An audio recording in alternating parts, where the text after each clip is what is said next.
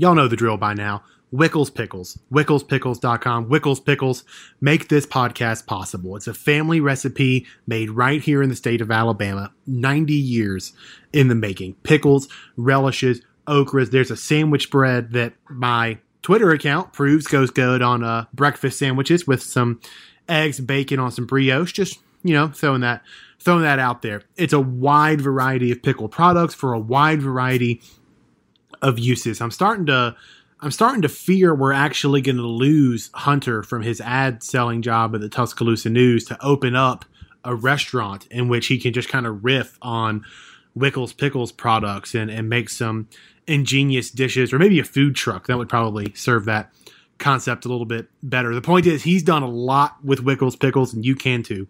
Go to wicklespickles.com to see more of their products. You can also find them in the pickle aisle of your local store. Now let's get to the podcast. What's up, everybody, and welcome back to the Bama Beat podcast, a podcast that won't stick to sports, but it might stick to pickles. I'm Brett Hudson, and I'm normally joined by Hunter Johnson on these baseball podcasts, but I have a special guest for this episode. We're joined by Matt Reida, the former Alabama volunteer assistant who is now an assistant coach for Pitt. Coach, we're going to get to your time at Alabama, but first, congratulations on a very meaningful move for you. How have things been the last few days?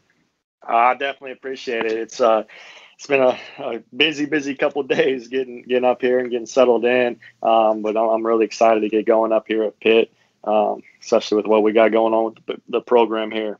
Yeah. Now, for for people who who don't know the inner workings of of college baseball, the NCAA allows schools to have a head coach and two assistant coaches, but most schools at the upper levels have a so-called volunteer assistant coach who does just as much as work of work as the assistant coaches, but mostly only make money from camps. Now, you had been an assistant at Indiana and Xavier before coming to Alabama as the volunteer, and there was momentum for a third assistant in 2019, but that motion failed in April of that year. So I'm curious what your mindset was like in that spring of 2019 when there was some some movements toward potentially creating a third assistant got job at the college baseball level and uh, assuming that you could have been a full-time assistant coach at Alabama if that motion had had passed. What were how how closely were you following that? What was your mindset during that time?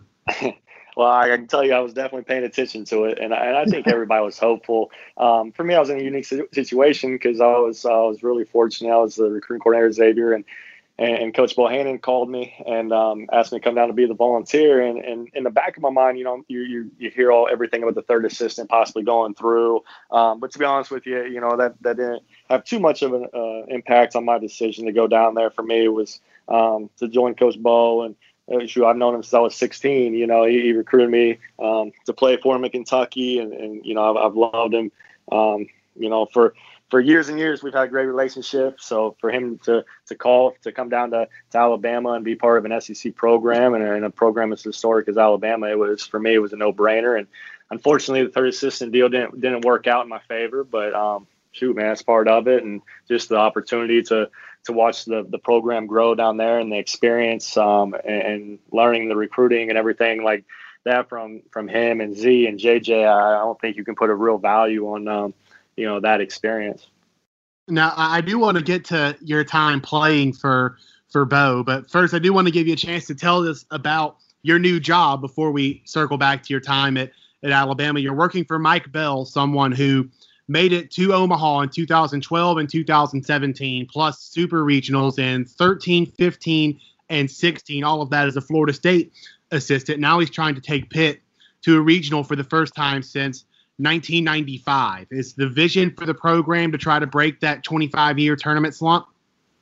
Absolutely. I think um, anytime you, you, you come into a, a program, and this is one of the things that me and Coach Bell talked about when I was going through the interview process, and he really sold me on was his vision. And um, he, he's unique. Unique. I, I, don't know if there's anybody in the country. You would have to fact check me on this, but he's been to Omaha as an assistant coach at Tennessee, Oklahoma, and Florida State. I, I don't know if there's been another assistant that that did that and now being a head coach um, you know i can tell you that his standards and his expectations aren't aren't changing. Um, and, and, you know I, I, think just from my little time being up here uh, i'm so impressed with what pitt's done from an athletic de- department standpoint and with their new ad and, and some new coaching staffs. Um, I, I, think the vision is to to win here, and, and they have every resource to to do that, and um, they're they're very supportive, especially of baseball. So I think it's a really really good time. I you know I feel very fortunate for the the timing to link up to get a um, get get a job like this and the timing I did.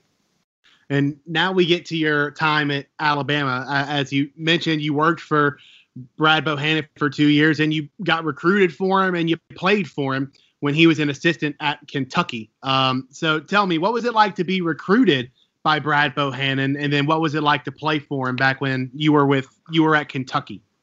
Well, I think I'm one of the only blemishes on Coach Bo's recruiting record. To be honest with you, he, he's done a pretty good job. He had a Golden Spikes winner. He's had I don't know how many big leaguers and first rounders, and then he had this little little runt shortstop that used to run around. Um, now, hey, that's, that's, that. that's, a runt shortstop that started 199 games in the SEC. So don't don't let Matt's humility fool you. Okay. Well, it's not. We had a we had a uh, a big league shortstop in JT Riddle, who's actually with the Pirates right now, playing second base. So I don't know who was making coaching decisions um, back then, but it, if they were a little smarter, we probably would have gone to Omaha or a time or two. But uh, no, it, it's it's been great. Bo, he, he's the best um, from a recruiting standpoint, and I've gotten to know him on both sides of it now. It, it's just really unique my relationship to to be able to learn from him, but to also go through it too. And I think about it um, from my standpoint, you know, as I grow pro- professionally and everything else, but you know, just how Bo went about the recruitment process uh, process with me, um, and how it attracted to me to to to him, not only him, but to the school and everything else. Um, you know, he just really built that relationship and shoot, has carried on 12, 13 years later, whatever, um, however long it's been. So I think that's one thing that's unique for me to, to be able to learn from him. How, how does he kind of form relationships with, with his recruits? Cause I mean, you were part of a, a big recruiting surge that Alabama went on earlier this summer. And when I talked to some of those guys that rec- that committed at that time, all of them mentioned kind of a, a, feeling of I don't know if safety is the right word, but they were able to build a really productive relationship with Bo, JJ, Zulli, and yourself quickly. And to do all that over the phone, obviously, since you're not doing any in person evaluating and anything like that, I, I'm just curious how Coach Bohannon forms a relationship with recruits because while while he's had some big jobs, he's been at three SEC schools now, Kentucky, Auburn, and Alabama. He he hasn't had the benefit of a Texas like uh, brand behind him or sure, uh, sure. a USC like brand or or the huge backing that places like Mississippi State and LSU get. He just hasn't had the benefit of that in his career, so he has to do it with the relationship piece and the excellent scouting piece. So since you were recruited by Coach Bohannon and recruited for Coach Bohannon. How does he kind of build that relationship with potential players? Yeah, I think you hit the head on the nail there with the, the relationship piece. I think that's really important. And you kind of mentioned safety. And one thing I would say is comfort, comfortable. You know, I think kids um, are comfortable even with JJ and, and, and Z. Um, you know, I don't think you're going to find better people and more down to earth people. Um, that it's it's not a it's not a pressure situation. It's not a it's not a business transaction. I, I, think it's a it's a relationship and, and somebody that you get comfortable with, and you, you just kind of build it as it goes. And I think certain kids um, definitely uh, link up to certain certain styles and certain people differently. And for me, it was you know Bo's just a, a down to earth guy that um, that that we connected and um, and enjoyed each other's company and everything like that. And I think that that's a something that you don't always see. I think some some people look at uh, recruiting and everything else as such a, a business transaction where you, you forget that it, it's a really re- relationship oriented um, deal because when kids are coming to college and they come to school, they're going to spend. I mean, these, these three or four years that they're going to spend are you know as important as any in their entire life and. Um, it'll, it'll kind of link up. I mean, shoot, for me, it's gotten me into my profession and, and everything else. And um, and a lot of that's through the relationships I, I built through baseball. And um, so I, I, think it's important that you feel comfortable with the people that you're around because you mentioned it doesn't matter if you play at Yankee Stadium or you, you play at a, a local 1A high school, like you, you, get used to the buildings and the surroundings that you're around. And I think the most important part of the recruiting and, and the college experience, a lot of it's the people that you're around and the people that you're surrounded with. And that's where I think Bo is, um, you know, unbelievable as far as building those relationships and really caring for kids and, and everything on that side.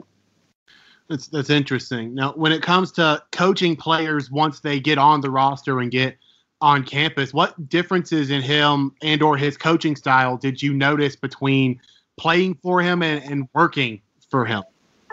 Well, he's getting old. He's getting old. He's mellowing out a little bit. He's getting a little soft. That's all I told him all the time. He's a, he's getting to be a teddy bear um, in his old age. But um, no, he, he does a good job. He, he's most most the best. I think, in, and it goes back to the relationship piece. And he's so involved with the recruiting part of it that he doesn't really change. I think a lot of people when they become head coaches, like their personalities change or they feel like they're in charge and they have to become somebody that they're not. And I, I think watching Bo grow um, from being an assistant at Kentucky to being the head coach at Alabama and, and beyond. He, he's the same guy, you know, 10 years later, he's the same person that I met um, then. So I think kids really enjoy playing for him.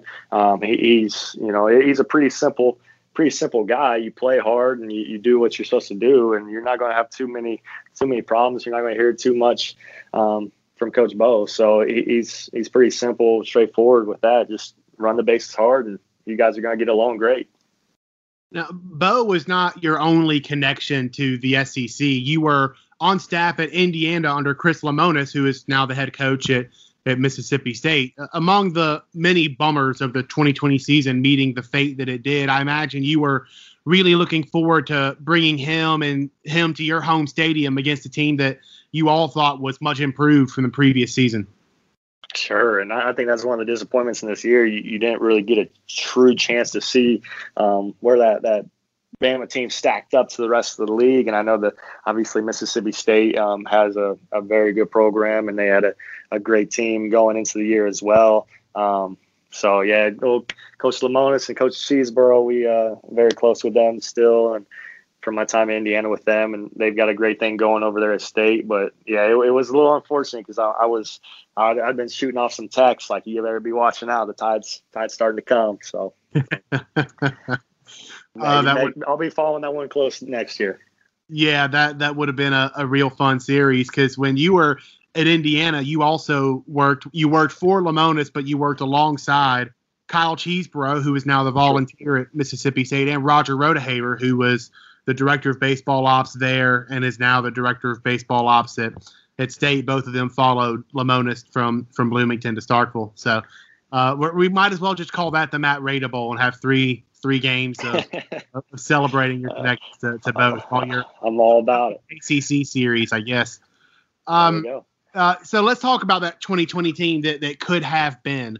Of the freshmen that y'all had in the lineup consistently, which of them were you most excited to see what he could have done over 56 games? Oh wow, that's a tough one. You know, because uh, Diodati got off to such a hot, hot start yeah. Um, in the beginning, and it was gonna it was gonna be fun because I think the one thing about being in the SEC for so long, you, you see it. Um, you have some really talented players, and no matter how talented they are, they're going to get into the league and they're going to struggle at some point. You know, the scouting reports start coming out, um, everything like that. It, the pit, you know, the game gets better. The pitchers get better. They start, they tighten up a little bit. The control gets a little better. Hitters stop missing um, the fastball so much as they did early on. Um, so it, it was going to be interesting. It's hard for me to think um, Diodati was going to struggle, but you know it was coming at some point, I think. But um, you know, I, I, think he would have had an unbelievable year. Freshman year, he's an unbelievable player.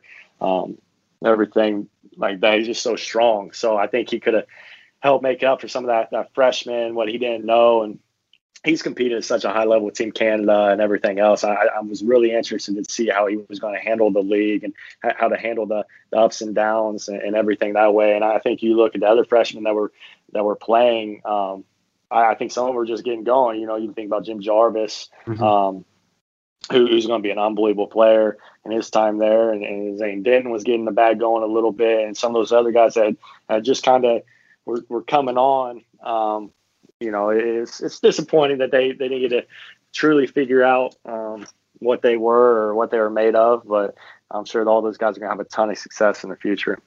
How many SEC games do you think that team would have won? that can't put me on the spot like that. well, we were going. It was a regional team. It was a regional team. I feel. Okay. I feel. So that, you got you got to put me on. I guess 15 there. You go 15, 15. Your regional team. More or less, yeah. Okay, that's that's Maybe fair. 14, I mean, you get in at 14. Uh, sometimes, sometimes, but I mean, I mean, yeah, there's, a, there's been a team get in at 13 when that's when a game in two in Hoover. On occasion, yeah. I mean, and Bo has said the fact that that they thought they were a regional team as well. So uh, you're not, yeah, you're not. I have to agree with that. Already said. So you know, it was just it, the team was so young. You just don't know. But you just looked at the the schedule and everything else, and how everything was lining up. It I would have I would have had a lot better answer for you if we would have got that that Mizzou weekend in. I would have had a lot better feel for how we stacked up and how some of those freshmen. That's that's the thing you don't know. You know, with the young arms and, and with Prielipp and Antoine, and they get into Baton Rouge and Fayetteville that first time, and how do they handle it? So, um, but you know, I think I think the indicator was early in this year for for the uh, future of the program is looking really really strong. Yeah, and the I think one of many bummers about it was that the first half of y'all's SEC schedule was a little lighter than the second half, so y'all could have. I mean, it was feasible for for y'all to reach the halfway point of the SEC schedule, like nine and six or ten and five. That was that was well within the. You can look at any SEC baseball schedule and say that it's easier. This half's easier than that half. I don't know. I don't know if that's fair to anybody else in the league. True, True. There's, there's never a, a, easy easy weekend or easy that, half. That's something I can say that that you can't. So I'm, I'm, not saying I've been I've been through that league too many times. There's too many good good players. That's true. Uh, so to to lay out Reida's resume as a player, since he he was apparently a, a run shortstop in his own opinion. 199 games at shortstop for Kentucky and spent some time in independent ball and in the Rays organization. So one, one day in independent ball, one day. Uh, uh, really? One day. I, I Tell went to the River City Rascals for one day. I was there one night, got my physical and stuff, then play. Played the next day and signed with the Tampa Bay Rays after the game. so I was there for like less than less than 48 hours. Incredible. The, where was that? That was the uh, River City Rascals, right outside of St. Louis in the Frontier League. That's awesome. One, one, day. One day of independent. So put, put it on the it was a resume builder for me. It is it, exactly. So, add it to the list. Right. With, with that playing pedigree, I want to know what you think of two guys who are sure to get at least a look as shortstop for Alabama next year, if not a lot more than that. Jim Jarvis and Miles Austin. Uh, you got two guys, and in some way, that's their they're opposites um, as players a little bit. You, you, look at Jim Jarvis, and he's more of your your steady Eddie, your you, you know I just call uh, Kobe Robinson meat and potatoes because he's just always solid. He's you're never going to complain about meat and potatoes, and um, he's going to make every play. Um, Jim is is a really really good baseball player, polished. Um, I think the bat is going to really develop. He showed signs in the fall of, really being able to impact as a, a one-two type hitter, and I, I, think that's why he'll be in the in the future. And he, he does some things defensively that you just you don't see a lot. You know, he, he can make he has some range, he has some feel, but he, he's very consistent in what he does. Where Miles, the the shoot the sky's the limit with what Miles could do. You know, he, he's so talented um, and, and, so athletic. You, you don't see guys like Miles um, very often on the baseball field with that type of athleticism. Um, you, you you see him do something every day that you're just like, wow, nobody else can do that. You know, like nobody else on the field is long enough and talented enough and athletic enough to, to do that. So I'm really interested to see um, Miles develop over the next year or however long, just as he continues to mature and, and, and put on weight and um, everything like that, he, he could be anything. That, that kid could, um, uh, you could tell me anything about Miles in, in five years and I would believe it. He's just got that type of potential and that type of ceiling. I, I have to ask you about Jim Jarvis's two strike approach. And anyone who made it to the ballpark in the short season that was last year knows, knows what I'm talking about when – when Jarvis gets to two strikes, it, I, I, didn't like see it up close from field level, but it, it, looks like he chokes all the way up the grip on, on the bat. Like it, it looks like his top hand is where the grip starts on the bat. He kind of like gets into this crouch thing and kind of opens up his stance a little bit. Like I don't I don't understand. It's ugly. It's ugly, is what it, you're trying to say. It, that's exactly what I'm trying it's to say. It's a little ugly. You know, it, Jim's like a Jim's like an old school ball player. You know, he's just kind of he's gritty. He's he's old school. He doesn't want to strike out. He's Southern California, like put the ball in play type kid. So yeah, he does this weird like put the bat out. Like I don't even know George Brettish. I'm trying to think of like something that's uh George Brett is a pretty good comp for it. Like a little it, bit. Like he gets like hunched over and the bat goes out it looks bad, but it works. Like I don't I don't understand how his body does it, but he is able to generate some quick action out of that batting stance and I'm I'm just curious what you thought of it the first time you saw it because the first time I saw it I was like there's just there's just no way this is going to work. The coaching staff is going to coax this out of him and then through fall every single time I see him get in that he's constantly making contact and fouling something off or doing something. So at that point, I just I just shut up and let it be what it is. What I'm the same way.